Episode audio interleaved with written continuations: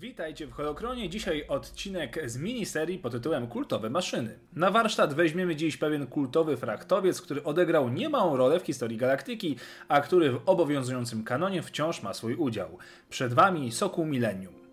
Pierwsze lata Sokoła zaczęły się dokładnie tak samo jak dla każdego statku z tej serii. Lekki frachtowiec typu YT-1300F, gdzie oznacza to model frachtowy, a literka P oznaczałaby model pasażerski, skonstruowany w roku 60 przed bitwą o Jawin w zakładach Corellian Engineering Corporation w orbitalnej placówce montażowej. Jego dokładny numer to YT4927227ZED.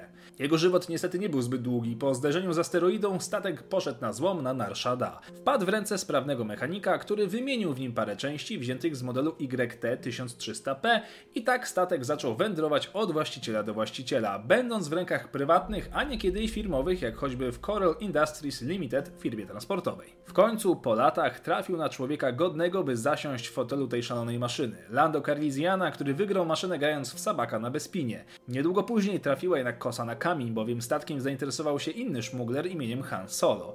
Podczas kolejnej rozgrywki niedługo później Lando przegrał statek na rzecz młodego Solo, który od teraz miał związać się ze swoją maszyną na długie lata. Jednakże historia samego statku to już inna bajka. Zajrzyjmy więc w bebechy i zobaczmy, co siedzi pod maską. Asymetryczna budowa statku, podniszczona, zardzewiała obudowa i liczne widoczne zniszczenia budowały charakter statku, ale były przy tym umyślnym zabiegiem Hana. Statek miał wyglądać na kupę złomu. Bardzo niebezpieczną kupę złomu. Wraz z wiernym Łukim przez lata nieustannie wprowadzali modyfikacje i usprawnienia na tyle, że z oryginalnego fraktowca zachował się właściwie jedynie wygląd. Niestety naszpikowanie statku licznymi bajerami doprowadziło do podwyższenia awaryjności systemu pokładowego. Jedną z pierwszych modyfikacji była instalacja sensorów w postaci anteny rektyfikacyjnej wojskowej klasy wraz z komputerem ANQ51, który dopełniał nielegalne aktywne sensory ANY20. Soku miał też czym strzelać. Prócz małego działka, które było na wyposażeniu jeszcze za czasów Lando, statek doczekał się nowej poczwórnej wieżyczki, by później zainstalować jeszcze jedną. Han jednakże zmienił ich ustawienia po swojemu. Zasilane były energią rdzenia Quedex, miały wsparcie lepszego systemu chłodzenia oraz systemu śledzenia, którym sterować można było z kokpitu. Dozbrojono jeszcze dwie wyrzutnie pocisków, a niedługo później wysuwane spod kadłuba szybkostrzelne działko. A jakby było mało, dopakowano jeszcze emiter pola przeciwpiechotnego oraz promień ściągający ściągający Mark 7. Część uzbrojenia została jednak z czasem zdjęta, gdyż potrzeba było m.in. zwiększyć pojemność załadunkową statku. Ciało Sokoła wykonano z dura stopowego poszycia, natomiast prawe ramię statku uległo dodatkowej modyfikacji w postaci poszycia pobranego z gwiezdnego niszczyciela.